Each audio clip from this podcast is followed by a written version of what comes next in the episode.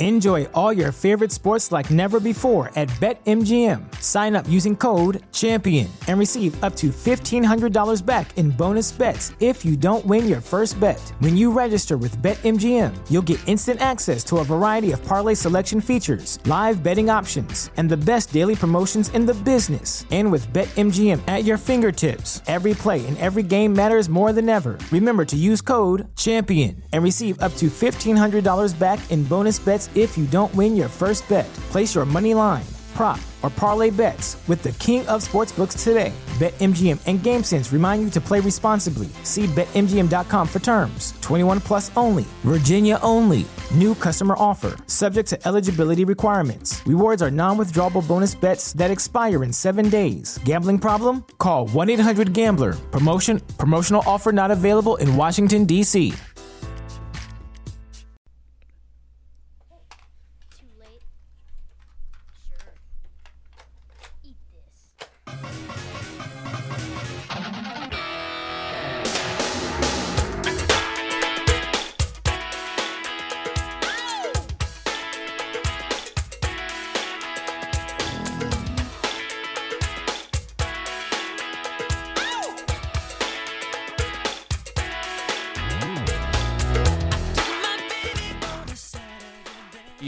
say radio guys have the toughest job when it comes to like doing intros and outros with music. Cause like, I don't know, Austin. I mean, were you listening to the radio today? Yes, sir. I was listening to good old Sportsnet 590 The Fan. And you heard a lot of MJ today, didn't you? Oh yeah, I was listening to the Jeff Blair show and uh, Derek who does their sound mixing. He did a great job.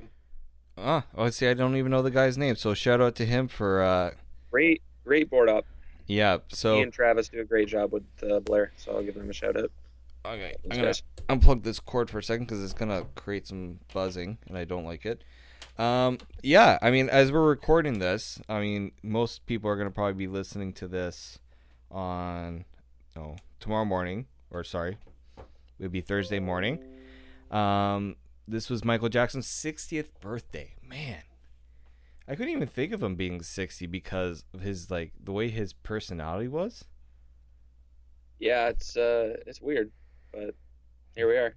He's still he's still missed. I always say. Um, yeah, it's it's one of those. It's just one of those days where you just don't even realize it, and you got you have to you have to pop in a couple of MJ tunes. That's all I have to say. And that's Yeah, one of sure. one of my favorites. I tried to play on guitar, and I failed pretty bad because I don't really play guitar. So MJ was uh, uh, all. This is my last one on MJ. Is he was so big. The reason why I liked him growing up when I, I played music, so I studied music. He was so big on during rehearsals. I don't know. Do you ever watch that documentary? This is it, the one about his final concert and tour. Uh, yeah, yeah, yeah. He was so particular in the sound of the music. Like usually, like he hires a, a director to uh, look after that stuff. Like the guy oversees it all. And if he, I remember it was I can't remember what song. I think it was the way you make me feel, and there was supposed to be the growl intro, and like the feel, the beat of it, and he was like on the guy to make sure it it was um it was right. So that's the type of guy. That's why a guy like MJ is celebrated because it was always about giving the best performance. So he is missed. He is definitely missed. You know what else is missed, Austin? Josh Donaldson. I, I messaged our group today, and I'm sure you got the message. And when I told Jake, uh, they should just they should just put him out of his misery. This is getting holy smokes. And for his final act as a Toronto Blue Jay, Josh Donaldson turned into Troy Tulowitzki. Like it's you can't be mad you can't be mad at the player and you you can't even be mad at the team You can be frustrated. you can be fr- I that's the word frustration because look and and we're gonna kind of get into this because I've heard it so much today. I, I listened to both radio stations. I listened to Sports and I listened to TSN. You can tell Sportsnet will criticize the team for when something is not done right. TSN has rarely, rarely had anything to say about the Blue Jays. Now, granted, The Blue Jays don't have a lot of positive things going on right now, and I understand it.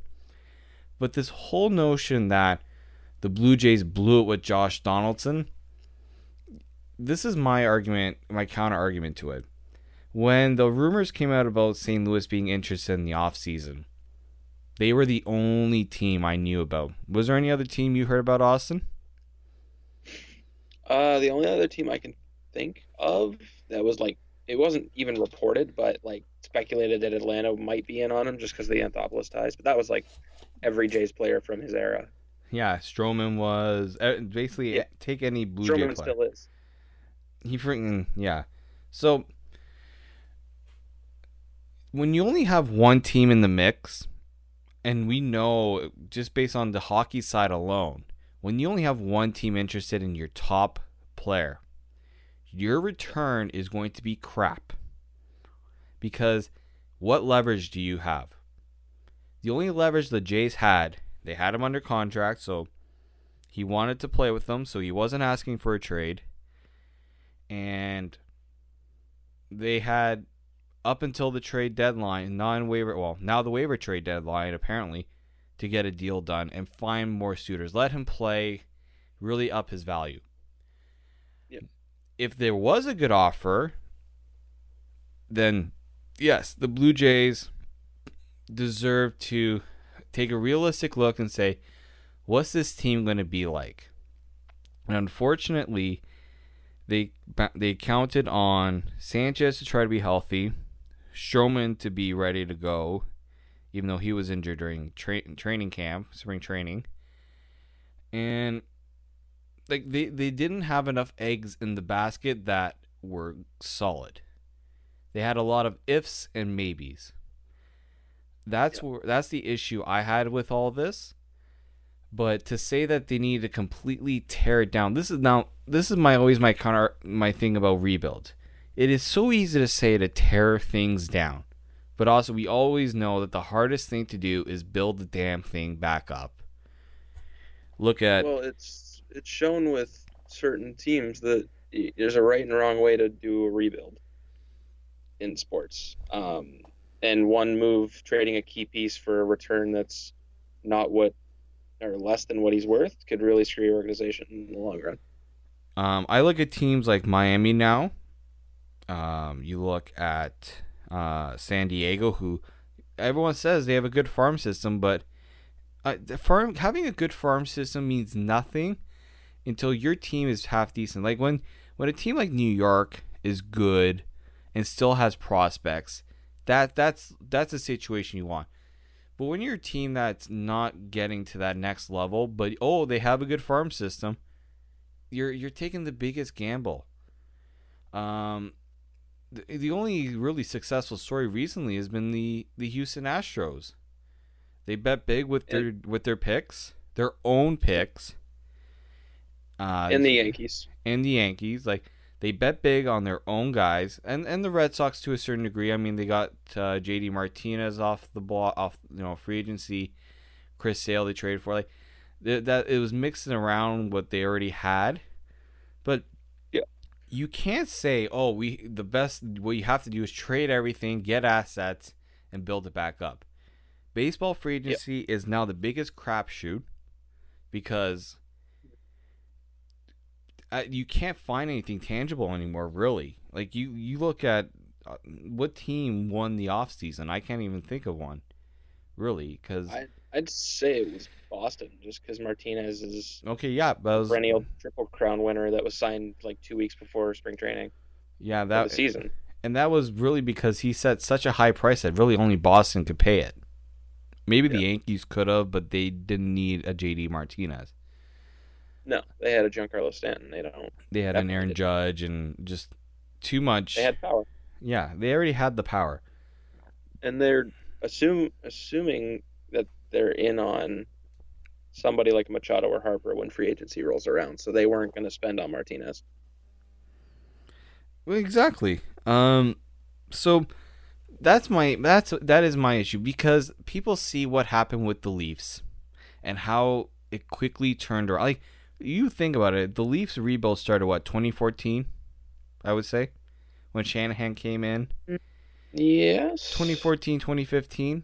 Like the Oh, the yeah. Nylander draft, the Marner draft, that was like the first sign of like, okay, things have to change. Things have to, you know, we have to out with the old, and with the new.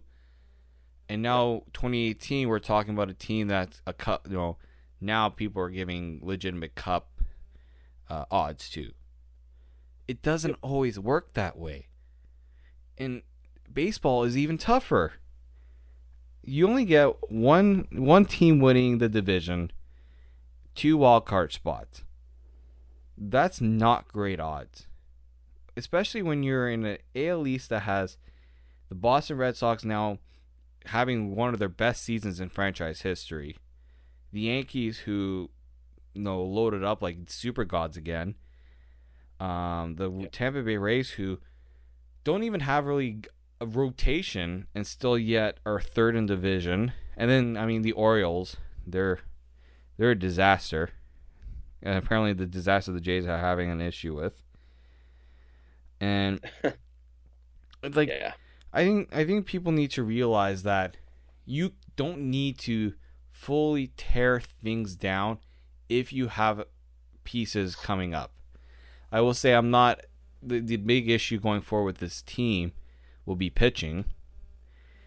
When you have a Vlad Guerrero at you know in your infield, uh, he's going to be your third baseman. I hope that that's they're banking a lot on that because that's why Josh Donaldson is most likely not coming back. Troy Tulowitzki wants to be shortstop next season. I want to see him actually walk and you know not yeah, I'd like to see him play a game before we talk about what his permanent spot on the team is. um, you have they have so many pieces, but I'm not looking at this team and saying, "Oh yeah, this team is going to be." I, I don't see a good team next season, but it doesn't mean that you're just going to offload. Because what are you going to offload? The only thing they had this season was some of the guys they brought in. Eventually, they were going to trade away. And look, they found found money in you know guys like Seunghwan Oh. Um, who else did they? Tr- I'm trying to think now who they tr- trade away. It's been so goddamn long. Trade everyone. Aaron Loup. Aaron Loup, uh, who's oh Uh, Axford, John Axford. Uh, man, I'm just trying to think of like you brought in Curtis- guys. Uh, go, go ahead. Who's the other one? Not Curtis Granderson. He is a, could be the next one. Although Yeah. the guy, the team I thought that was going to trade from the Phillies ended up going after Joey Bats. A weird So- one, but I guess it's just the amount that the Jays wanted maybe too high. I don't know. It's no secret he's a big bat off the bench because he's not going to start for any team making the playoffs. Yeah. Um yeah, and it's just this this is where people need to the Jays did a good job of filling out their ba- like they have guys that are able to play every day in the outfield, in the infield. Rotation has been the problem. The issue is there's such a premium on starting pitching and good starting pitching. It takes time to develop those. Your Sean Reid-Foley's, your Ryan Borucki's, your Thomas Pannone, who, I mean, let's see how he ha- handles maybe another start or two before we see. And I don't, I, I mean, he had a good, good debut. It was against the Orioles, so take that for what it's worth. And then the Orioles gave him the business yesterday. Exactly. Um, I want to see this team. I think the biggest goal for this team moving forward is to work on the fundamentals. When I see guys making so many mistakes fielding in the outfield, in the infield, when I see pitchers not giving that consistent effort, I mean, look, you're not looking for an ace start out of Ryan Borucki every time. Though that's uh, that's for your Aaron Sanchez and Marcus Stromans. Those are the guys that are supposed to deliver. Those are your your one-two punch. Most teams now don't even have the one through five really really dynamic starters because starting rotation based on what we, they have and you know where the payroll has to go out to other places. So that's that's my take. I don't know if you had anything else to offer. Nope, you've uh, you've done a good job here. this is my training camp. We've been off Yeah. for so long that like we were we've been trying to get guests, and I just finally came to the idea like, you know what? I mean, we've got guys that want to come on.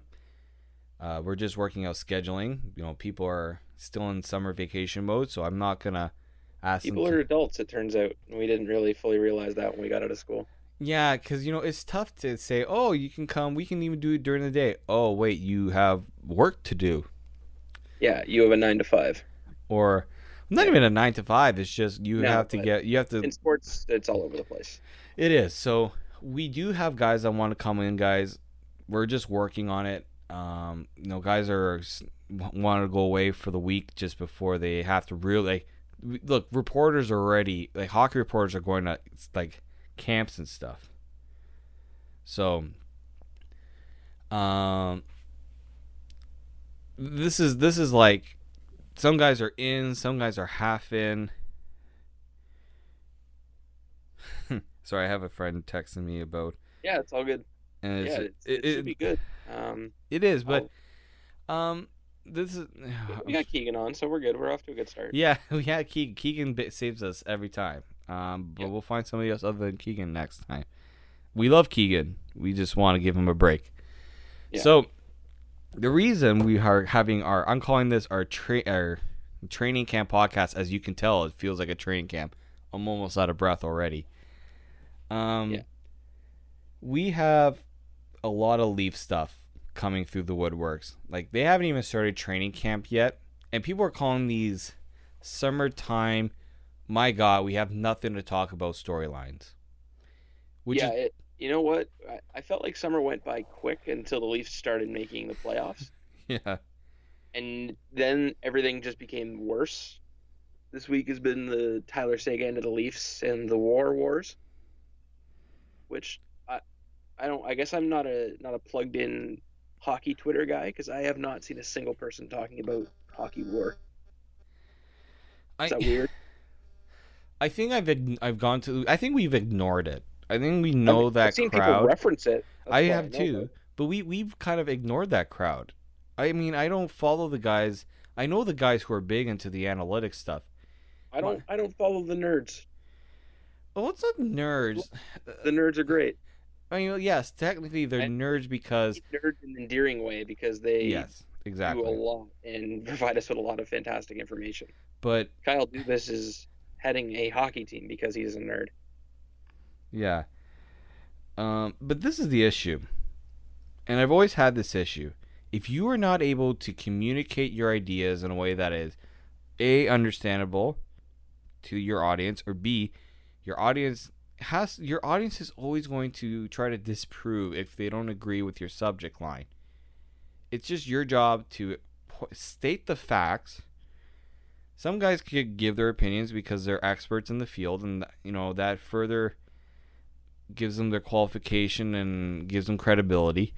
But don't, and I've been seeing so many people trash the analytics guys. Analytics guys trashing regular hockey folks. Sorry, well, okay, they're just hockey folks. Regular no, analytics people can be regular hockey folks. I'm sorry if I just slandered slandered some ho- analytics people. But this this is this war is just it's almost like when probably what this is probably what happened when baseball stats were huge. But look at it now. And There's a good balance. Stats came to baseball and basketball. Hockey is really one of the like they were behind in the advanced stats. So now we're starting to catch up to what baseball and basketball have been doing. Yeah, it's. I mean, basketball is. It, that one's sneaky. Like, you you there. Sabermetrics are interesting. Yes, baseball. I, oh, I love now the whole exit velocity, launch angles. Like that's That's cool. that's really cool. That's that's re- like that stuff I can eat. You know, you it's understandable. You can understand how guys are hitting. Like Danny Jansen, how many hits he's getting that are you know ninety plus miles per hour off the bat. Like things like that are good. There's some really helpful stuff. And Yeah. hockey's going to get to that point. We're going to get some new stats that'll be awesome. It's just and they need to easier be to developed right. understand. Exactly. Um, it's not it's not easy for people to just jump into hockey and pick up analytics. It's it's not even easy for people to jump into hockey and understand hockey. Yeah, baby steps. But Uh, we'll get there. We will. We will get there. So here, which storyline do we go with first? Because there's, mm-hmm. I'm not, and this is not the captaincy It's a lot talk. We've had it. We've we've had the captaincy talk, you and I. What about the Matt Stajan talk? Can we have that? Oh hell, he's going to Germany. Yes. Good, really good for him. Munich? Is it? I think it's Munich. I'm I'm a little short. I know it's Germany. I'm Well, we we met in our class. We met Carlo Colaiacovo, and it sounds like the owners take pretty good care of their players out in Germany. So it's a pretty smart. yeah, they go. they have like most of the owners, depending on the ownership, you know, they get them housing and Yeah, Look- he played for uh, what's the team called? Uh, Mannheim, Adler Mannheim.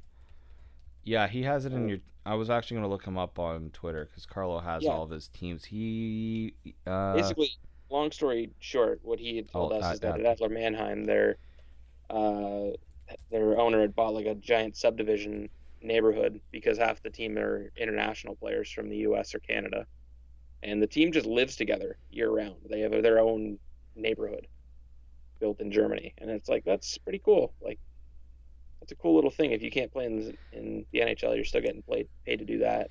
how much? How nice would it be to live in Germany for the year? Like, yeah, exactly. I mean- Germany's not a bad place. It's not like you're living somewhere random.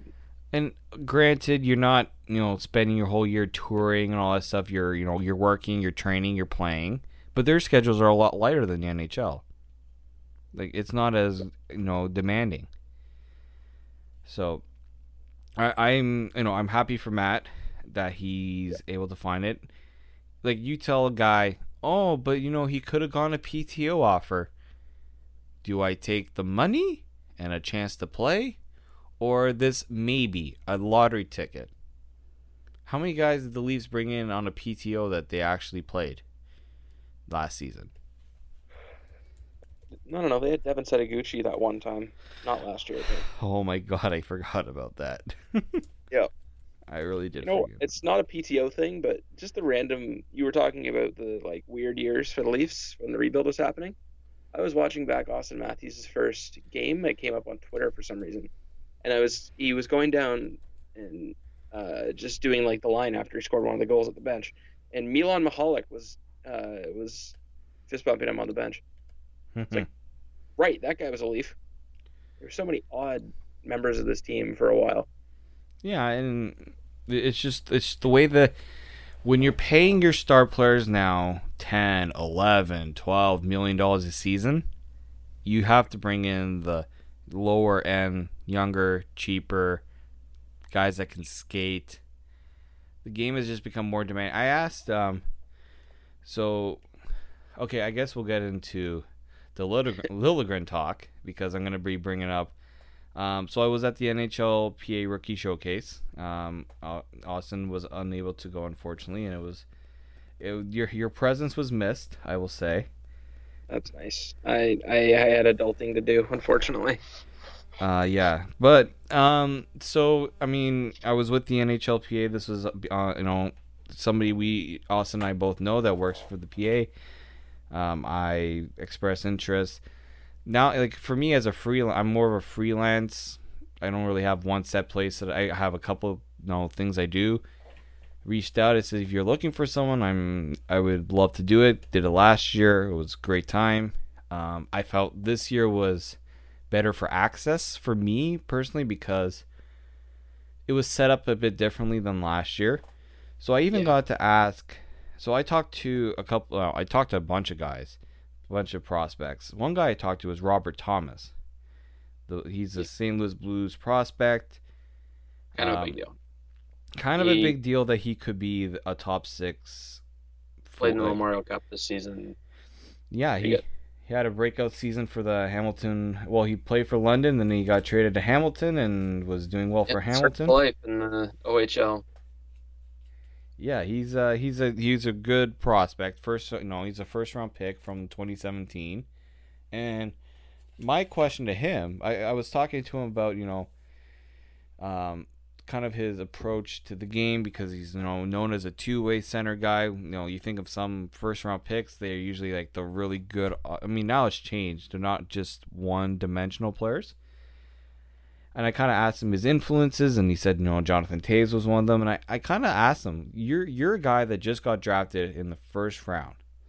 You spend the year in juniors, and now people are pegging you for an NHL spot, like a spot in the NHL. Why do you think that is? I even asked him. And he said to me that based on, you know, the demand of the game, the speed, you know, uh, just young and and with he didn't mention anything about salaries, but he kind of leaned it that way that, you know, contracts and stuff, younger guys are getting that opportunity more. And it's totally right. Like you look at around at the NHL now, how many guys make it like they weren't even first round picks. Some guys who were picked in the third round. If they show one part of the game that can contribute to a team, you're on an entry level contract. You're good. You're set. You're in the you're you got a good chance to make to make the team. Yep. You do this years ago, teams wouldn't even consider it. Coaches would want the veteran guys, and coaches still do. Yep. Coaches will still want the veteran guys, but then The but- Leafs still want the veteran guys. Yes, the Leafs would like. to- Well, one specific individual on the Leafs wants the veteran guys. Yeah, but he's gonna learn the hard way that his boss is gonna want a good mix of both, maybe a little more than a mix. Um, but it's it's stuff like that that you start to realize how young guys see this as the opportunity. And one guy I talked to uh, was Timothy Liljegren, who was the Leafs prospect. Uh, the top, he's now okay. I'm giving it away. He's going to be in my prospect rankings. He's going to be my top rated prospect because he's a right handed shot defenseman, first round pick. Could have easily, if not gone ill, could have been a top five pick in the 2017 draft, but got mono and the Leafs got him at 17. 17, right, Austin? In 20. Who was this, sorry? I, Liljegren. Uh, yeah. Good old 2017, Timothy Liljegren, at Liljegren as uh, Mark Hunter 17th was overall in 2017, I believe. Or was he Yes. 18? I think he was 17, uh, right after um, Doesn't matter. He's a Leaf. He's the Leaf. No. Everyone knows who Timothy Liljegren is. Everyone knows his story. Went with the Marlies last year, had a really good start. Things kind of, you know, when you haven't played a lot of hockey, he had, you know, I think he had an injury. He spent some more time in the weight room, he told me, and now he told everyone, all the assembly media, he told, well, I knew first. I should have tweeted this out, but I didn't want to mm. be that That guy. well, I was going to be writing something on him because that kind of just gives away the premise of my story, but I should have because he told me, then he told everyone else, so I saw it coming that he wants to challenge for a spot on the Leafs roster. And you've got, oh, how I love the reaction of this. And your And- reaction kind of, It it would be concerning if he didn't have that reaction. you, yeah. I will premise it by saying if Timothy Liljegren came in to the media and says, "Yep, I'm going to see how it goes. Mm, no, we'll see how it plays out," he could have said that. Yep. He could have even said, "You know, maybe I'll get another year with the Marlies," but the fact that he said he wants to challenge for a spot in camp, I think it it automatically already puts that spotlight on him. Now, some guys don't like the spotlight on them. I think he wants the spotlight on him a little bit. For him to come out and say that and knows he full aware knows that people are going to report on and say, and make it a big deal. So he knew what he was saying and he knew what that what, what that meant.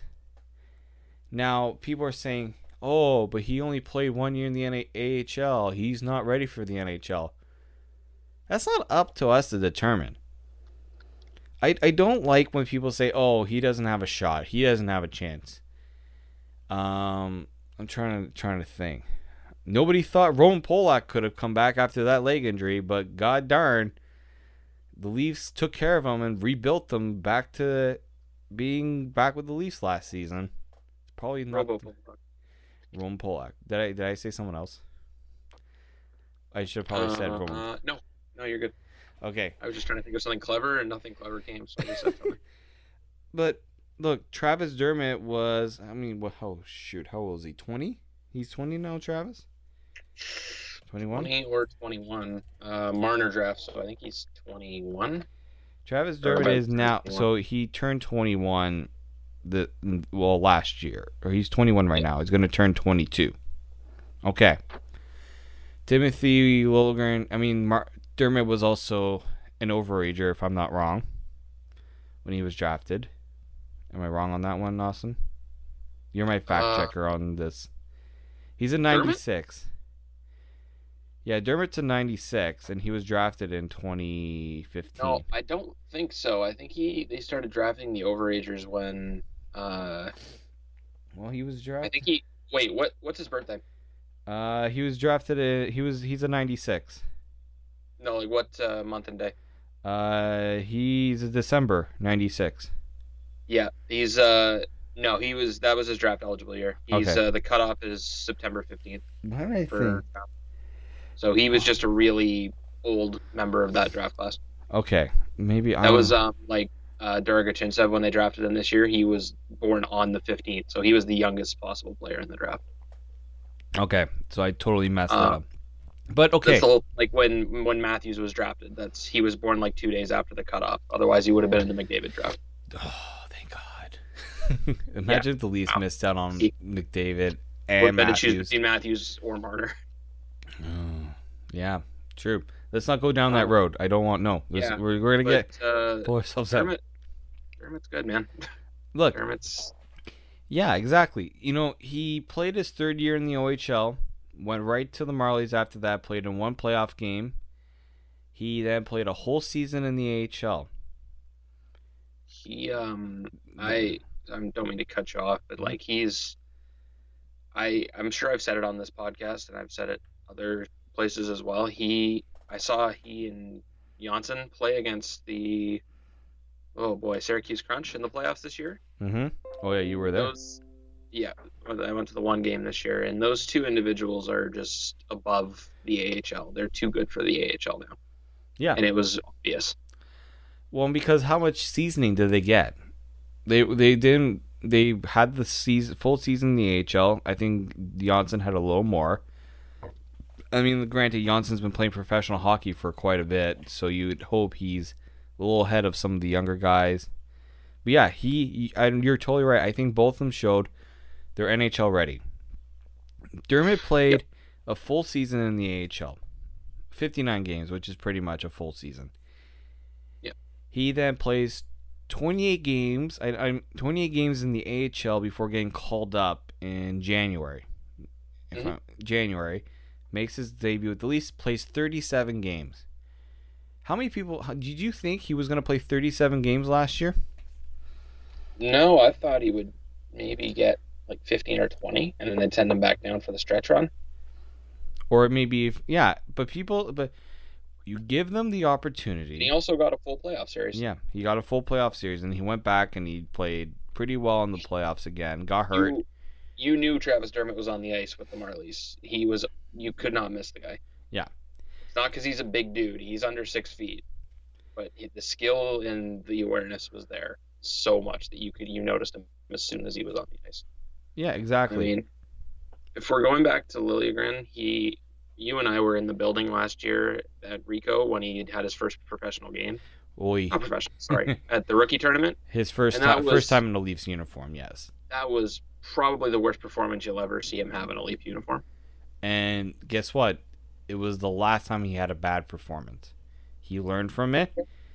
The guy hadn't played that style of hockey, and so like he hadn't played a lot. And you said the weight he's been in the weight room. I mean, that's the biggest thing for Liljegren. The skill is there. The Yeah. defensive ability needs to be shown, and he's going to get that chance. Whether he makes the Leafs somehow or he ends up going to back to the Marlies, he's going to play first line. Yeah. 'Cause he's going to play for Dermott, where Dermott was in the lineup. Um, and the strength is everything for him because mono's no joke, and that's been made very clear in his time with the Leafs. Is that is a debilitating thing to have. Yeah. You can't even you can't work out, you can't do anything. You're, he was basically just stuck sitting on a couch or in bed for months. terrible, terrible. So But- you lose that's like he's losing weight because of this. Losing muscle and now he has to bring it all back. That's what I've been saying is that he's been working from behind this whole time. Cuz he he played like 7 games in his draft year.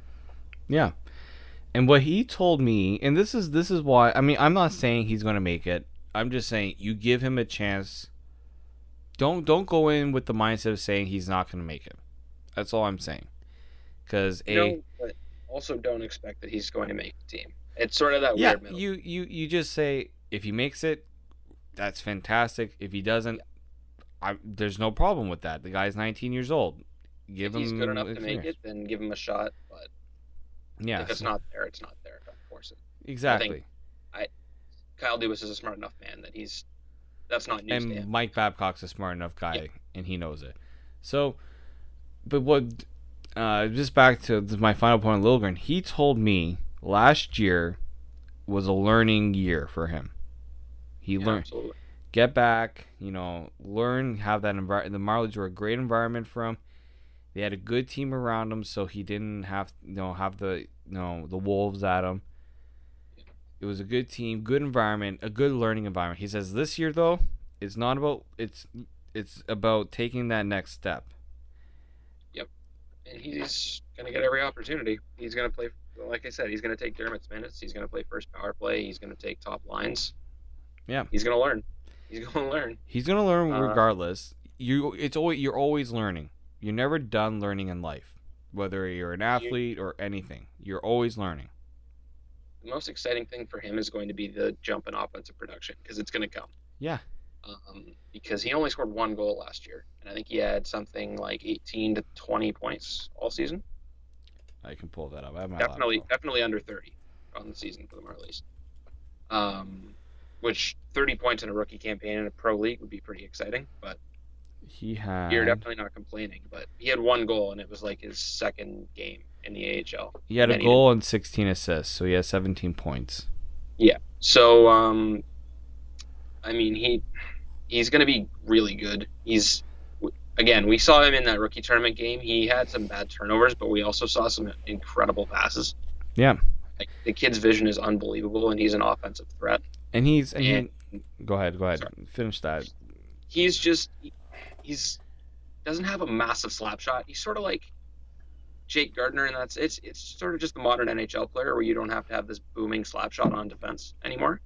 No, but he's He's he's super good at at placing his wristers on goal and putting them either top shelf or low pad for a rebound. He's really good at taking shots.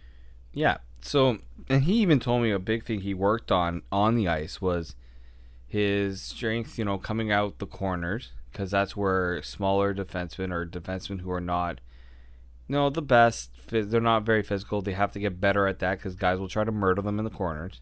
It's where you go to die in hockey. And he also said his ability to go up against guys one-on-one. That was big for him.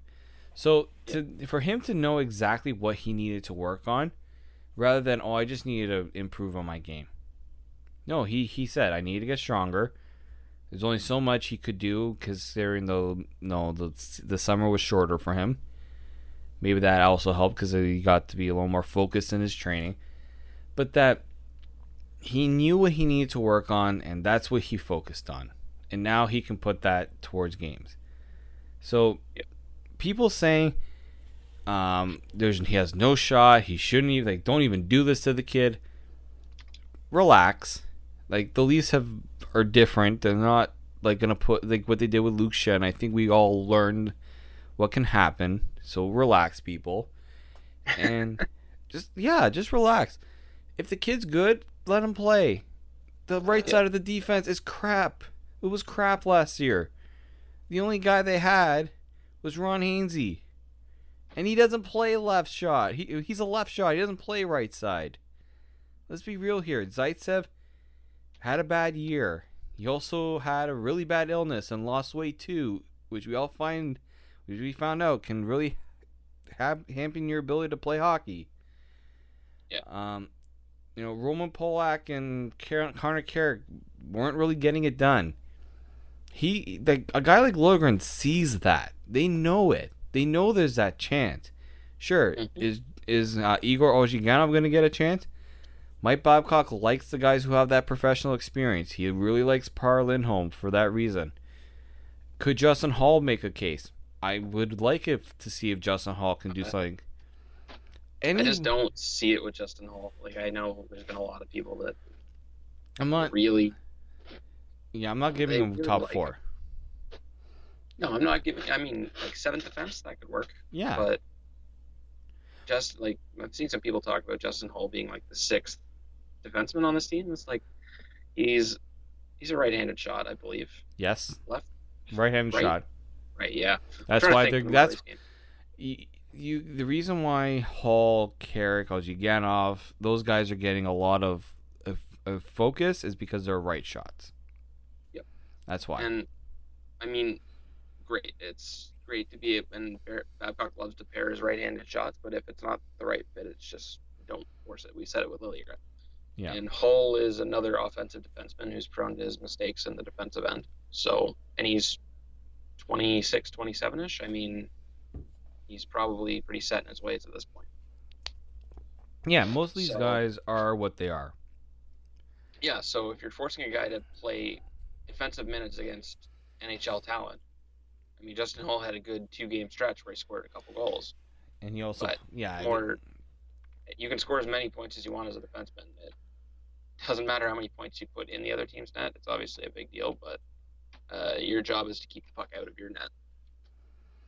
if he can So- do that, if he Yeah, can if he can I- play I'd the be a big fan of Andreas Borgman. I'm just gonna throw it out there. You want the physical presence that Roman Polak brought? That's who you put in the lineup. My only concern for him, I'd like. I mean, Borgman was. I. He was a young guy that went in.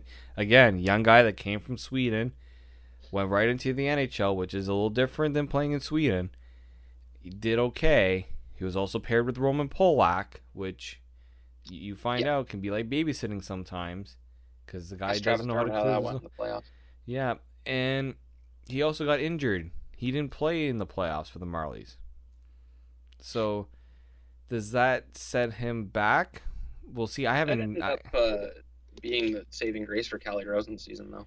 Yeah, Borgman being out. Um, obviously Rosen's Travis Dermott being called up. Situation, I would think. Yeah, like- he he could be like a guy that if he doesn't. Guy on the bubble for the Marlies because he didn't play a lot down the stretch last year. No, and the he- Marlies just added a bunch of guys. Well, that's we can probably get to that next if you want, as the Marlies D situation because there's been a couple guys that have sort of news has come out about them. Um, that's that's going to be interesting to me more so because the Leafs are pretty much set. well, I mean, There's like get one clear spot. Okay, so let's let's quickly look at this. I'm I'm actually a guy that would like to see maybe Morgan Rielly play on the right side versus Ron Hainsey. And the reason why is because maybe they can put someone else other than Ron Hainsey on that top pairing. Um, I'm not a fan of putting Gardiner and Rielly together. Um, I'm, I'm gonna be the first one to say it. I'm. I mean, I know the people, the advanced stats guys, like those because what happens is you put those two on the top. What's the rest of your defense going to look like? Are That'd you, be fun. you going to put Travis Dermott in the top four? Let's. I mean, let's let's be let's take it easy on the kid. I mean, if he can play top four, that is. Um, that was that's great. Um, but I'm not gonna tell Dermott, okay, you're top four now. You're gonna be playing with Zaitsev.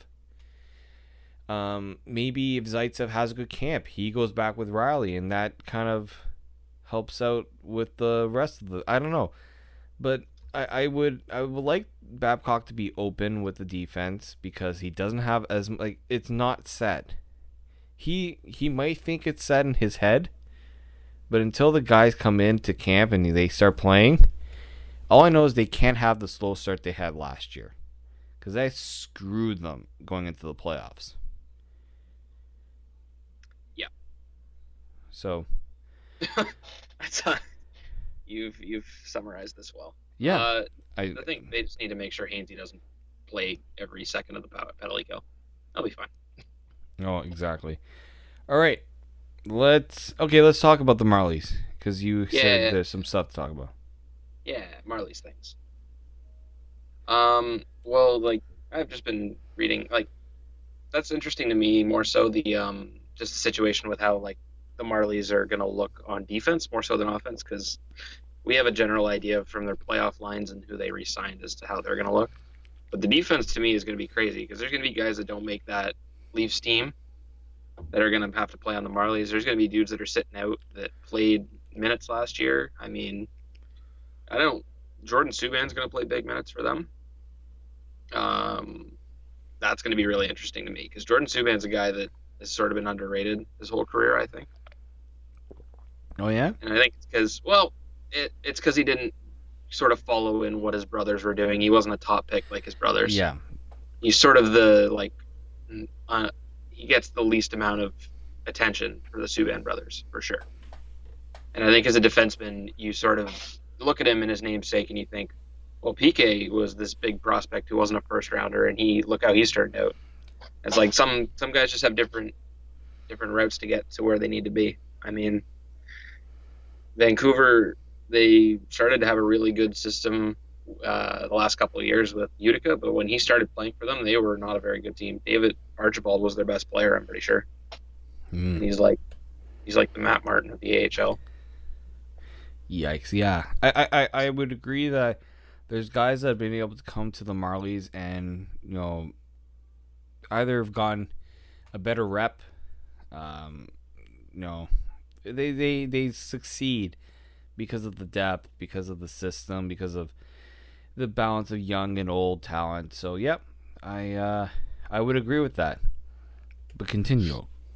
Um, well, I was just looking on Twitter today, and I believe it was Mike Stevens had um, a screenshot that Jesper Lindgren was back in uh, Finland, uh, taking like promotional photos for HPK, which is the team he played for last year, and he was a guy that came over on an ATO uh, for the playoff run. So it looks like he might be back in uh, Europe again this season, which is good because he'll be playing men's professional still. Yeah, I mean, look, the Leafs have a lot of these types of guys. Guys that, yeah, you know, they could crack the Marlies. They might get a chance to play. But what do we know about young players? They need a lot of experience. They need to be playing as much as you can get them in the lineup. Yeah, having the Growlers is going to be huge. Yep. But if you tell a European kid, yeah, we're going to send you to the ECHL where guys I mean, Austin, you and I both interview guys who play for the ECH in the ECHL. Some guys make what five hundred dollars a week. Am I? Yeah, and uh, I mean Scott Wheeler did a great piece on tr- just traveling with. The Brampton oh. Beasts who have who are not like Yeah. the lower end. of, Like they've they've got some. I mean, they're a, an affiliate of the of the of the Habs. So like, yeah. I They're- mean, sorry. Go they ahead. made it to the finals a couple of years ago, the Brampton Beasts. So I mean, yeah, I mean. So like you tell a guy, yeah, you're gonna go to the ECHL, you're gonna be riding the buses, you're gonna be doing all. I mean, the AHL they have buses too, but it's. I mean, the schedules are like the the sometimes you have two. Kyle Yeah. Dubas. Kyle Dubas, genius. Let's get two buses. Um, no, I'm just I'm Yeah. really intrigued by the defense because Ozhiganov could miss the team. Uh, could. Holl could miss Exactly. the team. Rosen and and Borgman are both in the running. Um, LoVerde is going to be back, and he'll be a big piece for them. Andrew Nielsen's going to be really interesting because nobody is- really knows what he is. I wrote in my prospect ranks. This might be like this season and next season might be make or break for this kid with the Leafs. Yep, he's got to get his skating right. Like he's got to be with Barb He's Underhill. got to get he's got to get his head right. Like Yeah, he, well, he had that one big season in the W, and then came to pro, and he just it hasn't quite clicked for him yet. But Well, not just yeah, it's not just that. He's he's gotten a little over aggressive at points. He's he's, he's pedally prone. That's Yeah. the biggest thing with him. He takes a lot of. Uh, he's really physical, which leads to some penalties if you're not smart about it. exactly. Um, but what uh, the one I'm most interested in is what they're going to do with Rasmus Sandin and Sean Durzi. And I don't think they feature with this team unless one of them blows them out of the water. I would say Durzi has the best chance to do that. Yeah. more so than Sandin. And apparently, I, there was another note that said Sandin is not going back to the Soo. Apparently, That was my note because I, I mean, Yeah. the- I wrote it off of what someone on Twitter said, but yeah, San- that's what I was. It was like a week ago or two weeks ago. Somebody said he's probably going to go back and play. For, he's already uh, playing in Rögle. Yeah. that's his Swedish team. He he even And said as well. he. I think it was just before he was drafted. He even said, "I would like to go." Like the reason why he left Rögle was because he wasn't playing a lot, and the OHL he got to play a lot. But guys in the don't want to play juniors forever. They want to play against they a want to start making that professional money in Europe if they can. Have, making money is nice. And you play against top competition. You play against guys who are professional hockey players, not you know most of these guys in juniors don't make make it past ju- the junior level, or they they're not good enough to make the NHL. The competition is just way better, and if you can get that competition in Sweden, like or in Finland, uh, we the Leafs just saw two of their prospects, Eemeli Räsänen and um, Martins Dirkels, Dirkals, sorry. They're both going back to the KHL or they're going to the KHL. There's a reason. They don't see the opportunity to play a lot for the Leafs. Yep. They don't want to go back to juniors. In Dirkel's case, he doesn't want to go back to the ECHL. Yep. Uh, KHL offers them good minutes. You get to play. You get to make money. Good money. They're going to do that. They still have a choice in that matter. None of those And- guys have signed their ELCs. The Leafs don't have any say in what and where they get to play.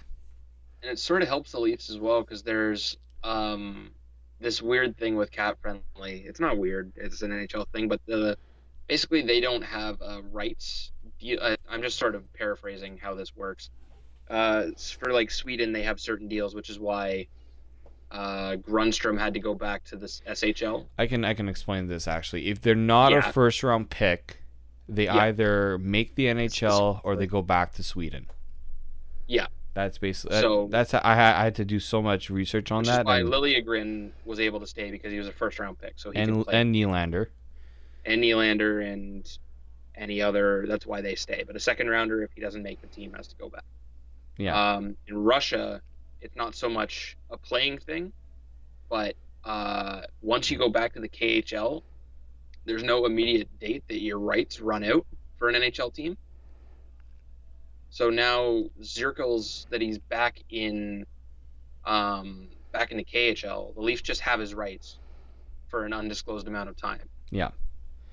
Uh, It's like same with- with, same with college players. Same with Nikolai Chebykin. Same with any other Russian prospect, Vladislav Kara. On and on. These guys want to make they want to still play back at home.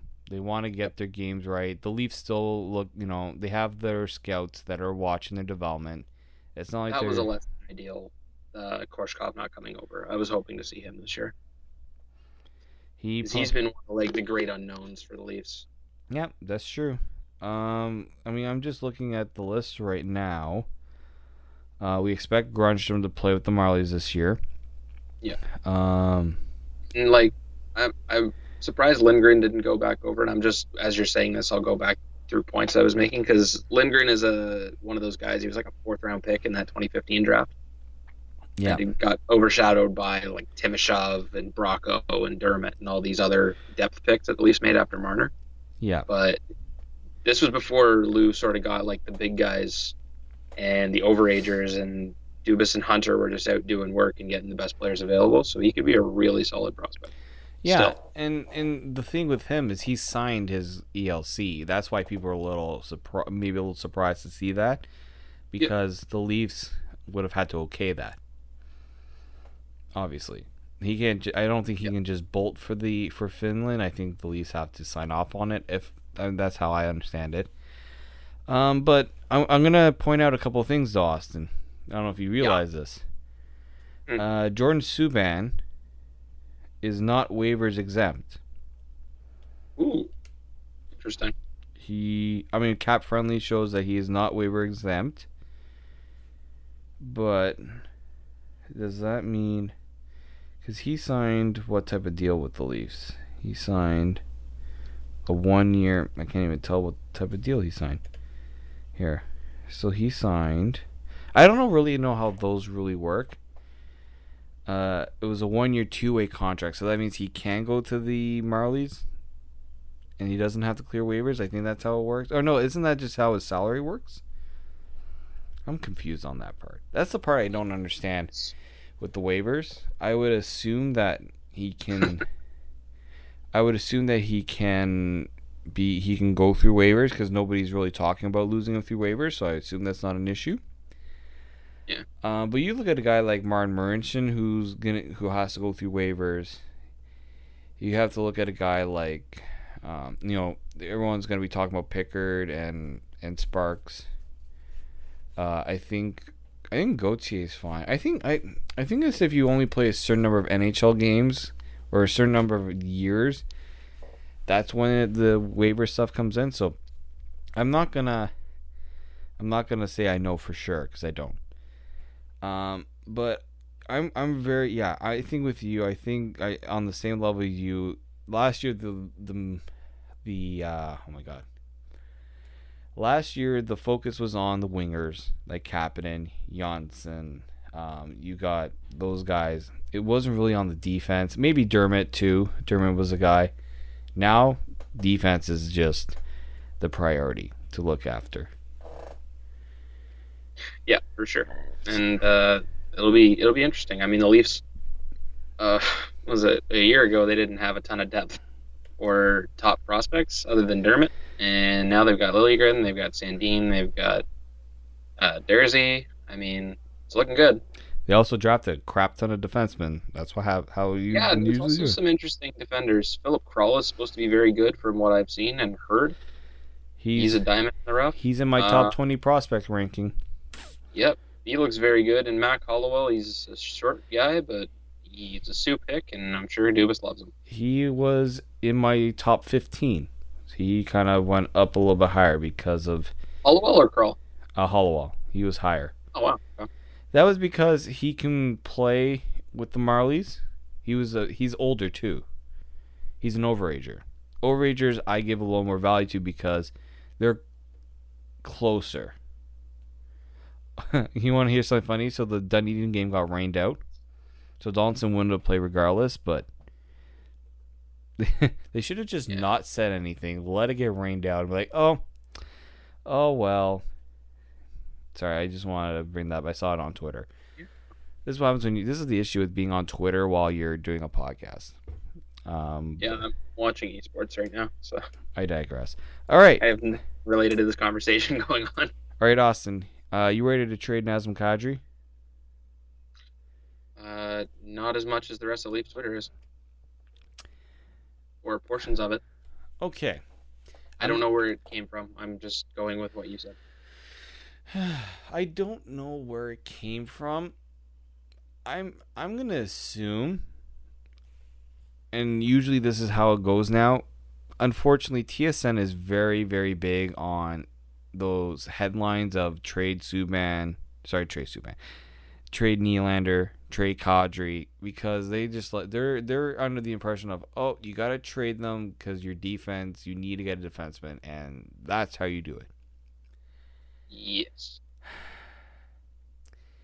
Can we stop ruining a good thing?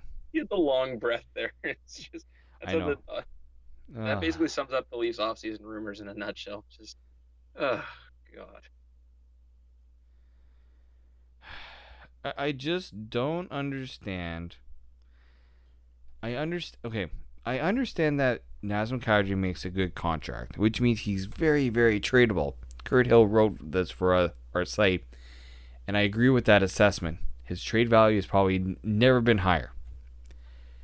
But you just convinced John Tavares to come to Toronto, and that the biggest sell was Tavares, Matthews, Kadri, and some guy. It doesn't even matter who that guy is. The Leafs don't even need a fourth line center if they don't want it. They have three guys that can easily play a full game's worth of minutes.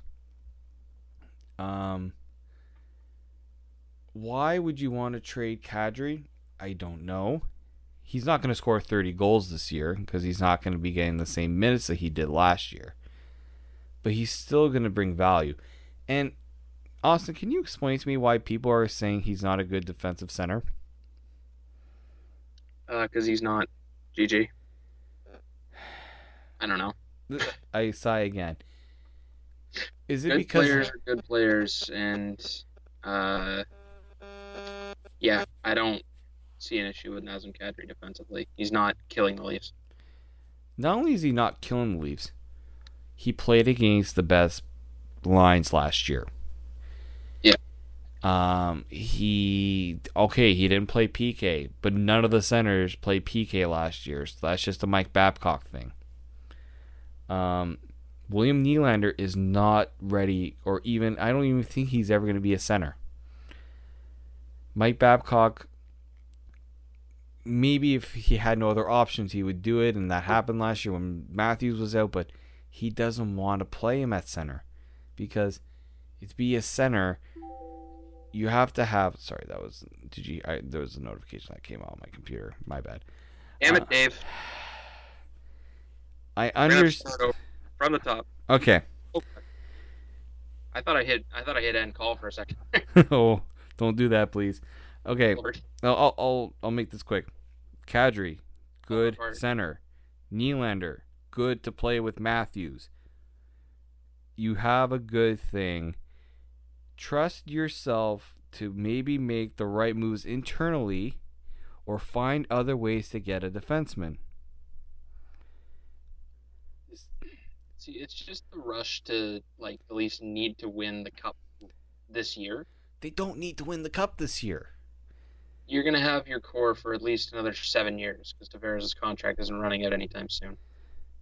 You're, I mean- yes, you're locked in for seven years. You trade Kadri, and that window gets shorter. that window gets harder. I mean, it's not even gets Yeah, shorter. not it shorter, gets harder. get it gets really hard. Because then you have to find a guy to replace him, and I would assume that's Nylander. And then you have to find a guy to replace Nylander in his production on Matthews' wing. And Matthews is good, but he's not a Connor McDavid where you're putting a borderline AHL player with him and he's a point per game guy. I totally agree. Like I, I love Auston Matthews, but he's not a Crosby and McDavid type of guy yet. That he's just going. You can put anybody with him, and they'll have 60 points on the year.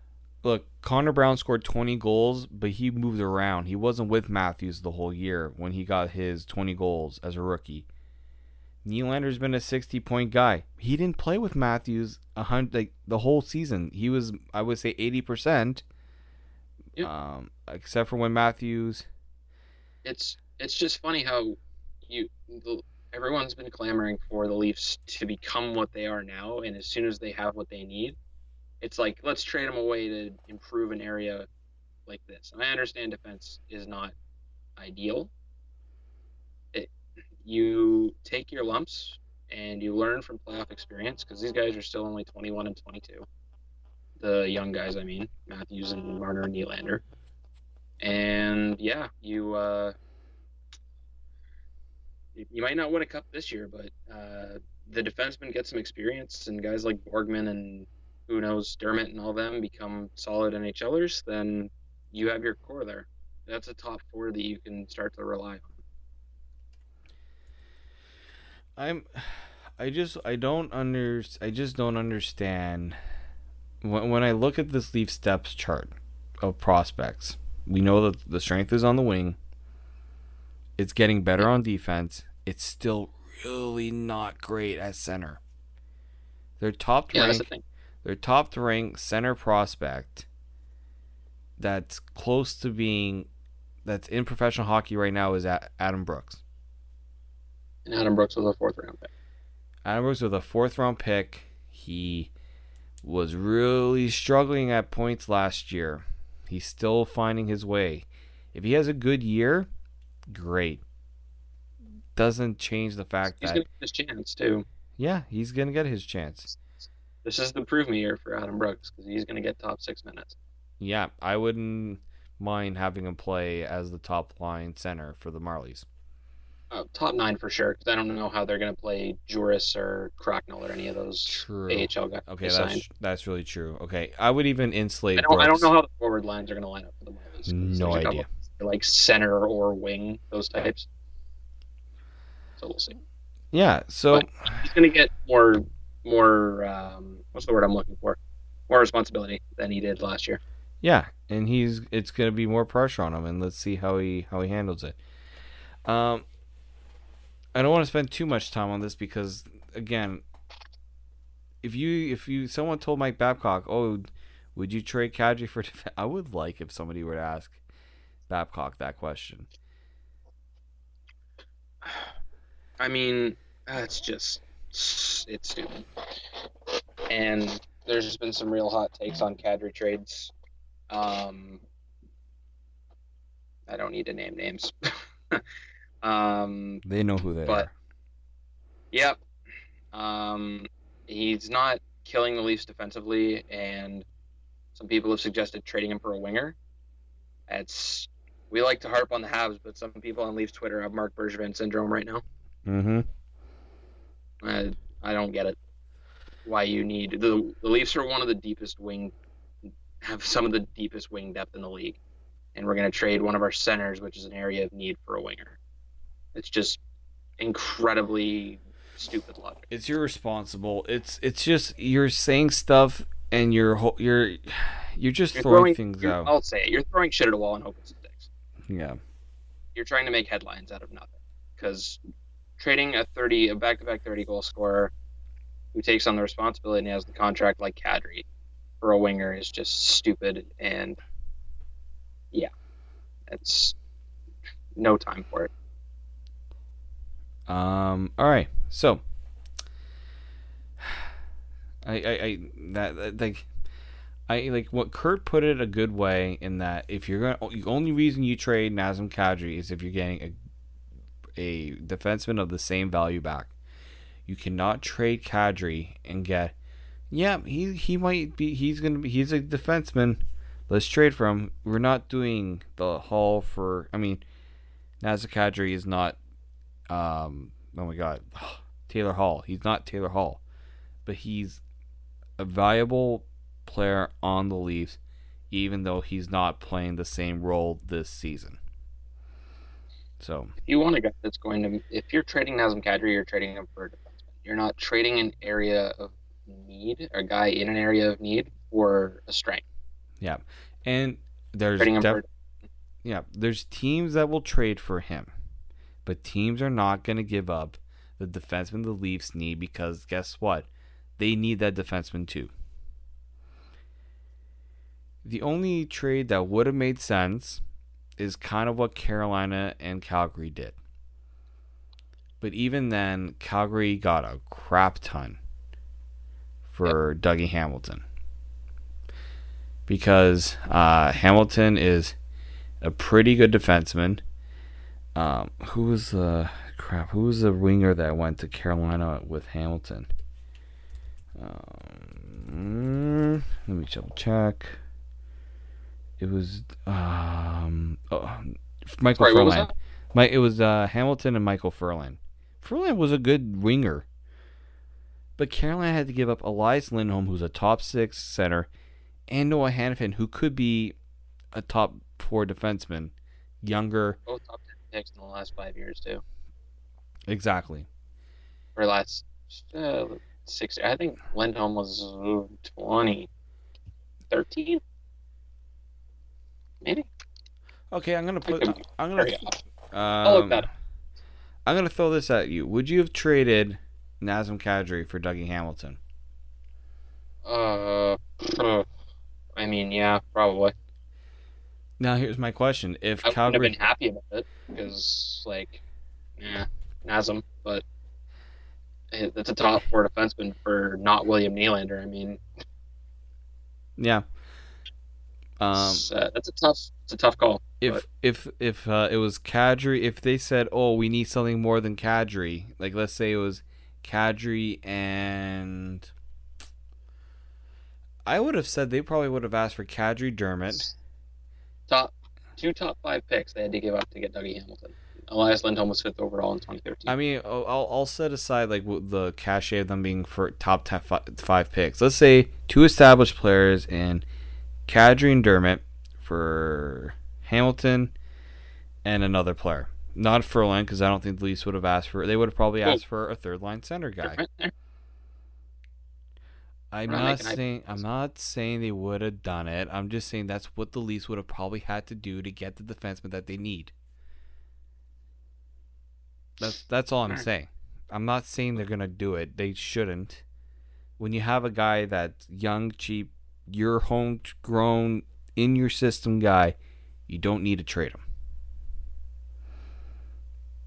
You don't. You find a way to get the internal improvements first. If that doesn't work, get the rentals at the trade deadline because guess what? They're going pretty cheap now, cheaper than before. Um, unless you're Tampa and are able to, holy smokes, that Ryan McDonagh trade got really complicated. But yeah, it, I don't I don't like any trades involving any of the Leafs forwards currently.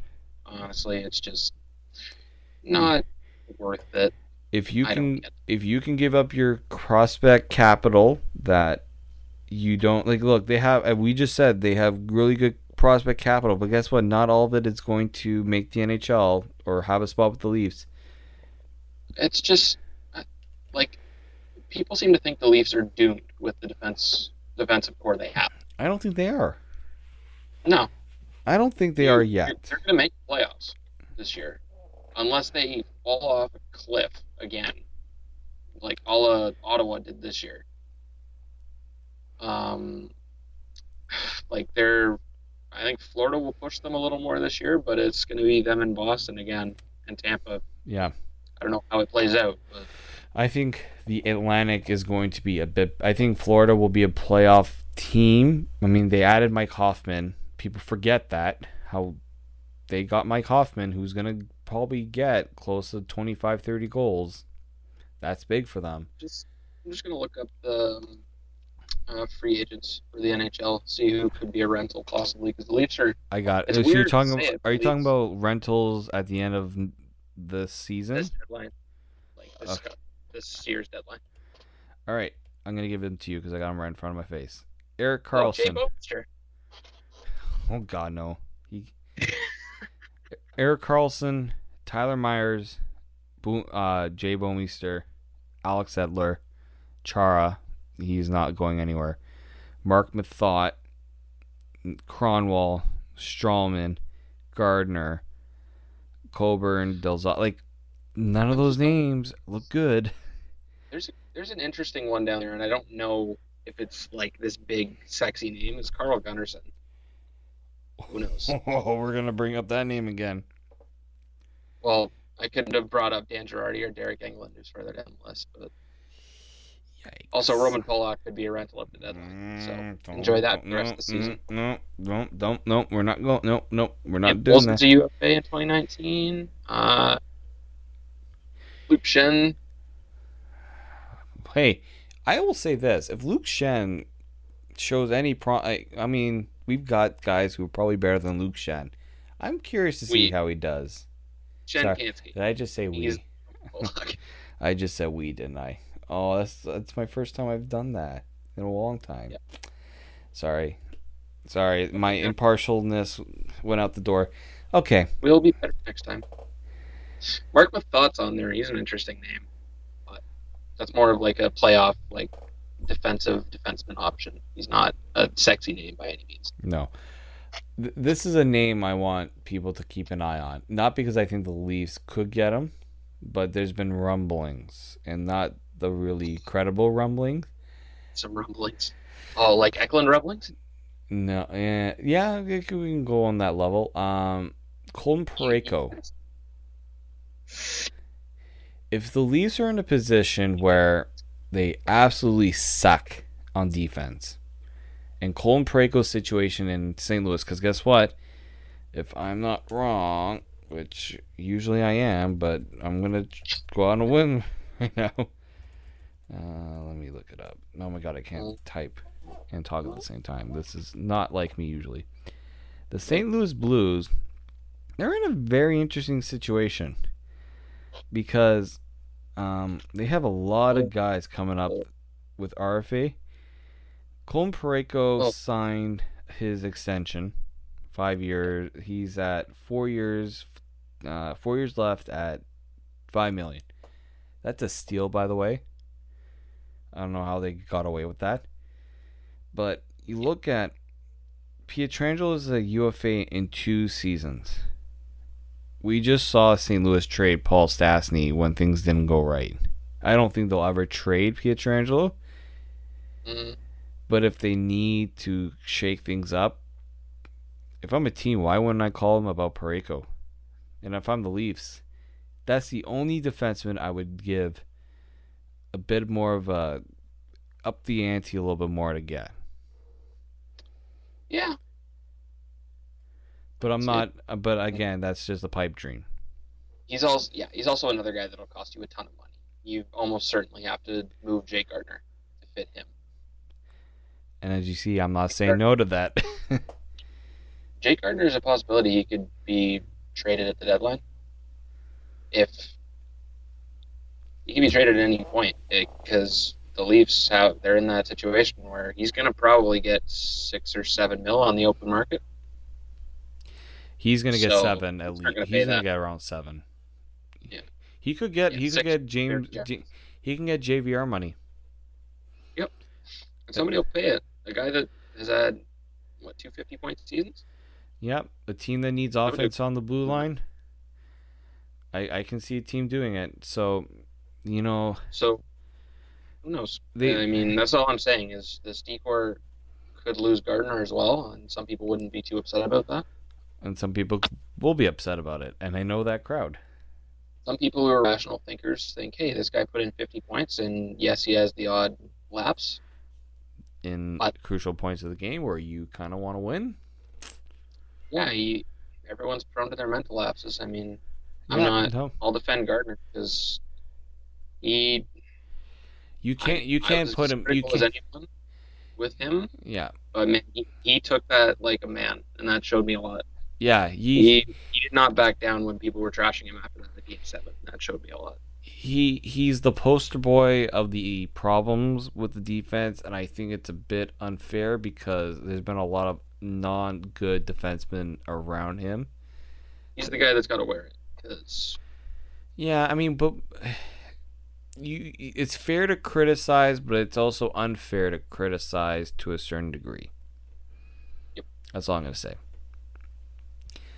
I think Austin, this is a good point to leave it on because I'm starting to get tired, and my voice is gonna. Well, I mean, we gotta, Yes.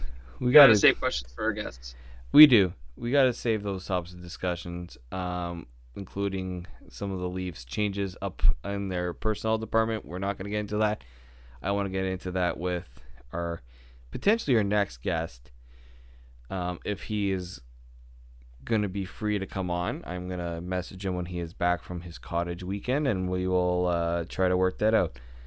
So, just a reminder. Uh, next week will be a tough week to record because I am in Boston until next Wednesday. But after that, we will try to get back on the on the podcast. Um, you can find all of our stuff at tipofthetower.com. You can find Austin's stuff with the score. You might be writing more, Austin, maybe. Uh, there's a possibility. I'm just plugging away with copy editing, but uh, I did help contribute to uh, the mock draft that they just did for fantasy hockey. So keep an eye out for that. Josh Wegman's going to be writing that up. So Oh, I know uh, Josh. Josh and I go back. Josh and I were in a fantasy football league together. Good times. Well, there you go. Yeah, he uh, he very kindly had me on to help with the mock draft. So And Josh and I also play fantasy hockey together, and this is a very competitive league. He'll tell you. You can ask him about it tomorrow, Austin, if you see him at work, or you're not Alright. working tomorrow. So whenever. You oh see no, him. I'm off tomorrow, so I get to sleep in. Yeah, Austin get some sleep. We had some crazy time at the uh, at. I was at Raw and All the SmackDown. wrestling. little wrestling, little WWE. Um, I'm tired too. I want to get some sleep. Um, thank you guys for listening. Uh, you can follow all of our stuff on Twitter. Oh, shout out to I don't know if he's listening or if he's gone this far. Ari Shapiro, Shapiro Shapiro. Uh, I don't know. I don't know at I've this point. I feel like I shouldn't screw up his name, so I'll ask him next time I talk. to him. Um, him and Austin did a conversation, a podcast together to talk about the Leafs. Yeah. kind of similar similar to what we had here, but Ari's Yep. Ari's a pro. Ari is definitely a pro when it comes to podcasts. He's asked me to come on. We are, Uh, we are not. So we're we're semi. We're, we're what's the the Will Ferrell movie? Semi pro. That, that's how I would equate it. um. So yeah, take a listen to that. Some good stuff there, and uh, yeah, it's. I'm very very curious to see what this week's going to be like because there's been a lot of uh, The Leafs are back skating at their practice facilities. Un- unofficial, official, as they call it, unofficial, official skate. Mike Babcock's been looking, but he cannot say or coach yet. I'm sure he still is some way. He probably has like a Bluetooth headpiece down to the guy that's on the ice, the skills development consultant.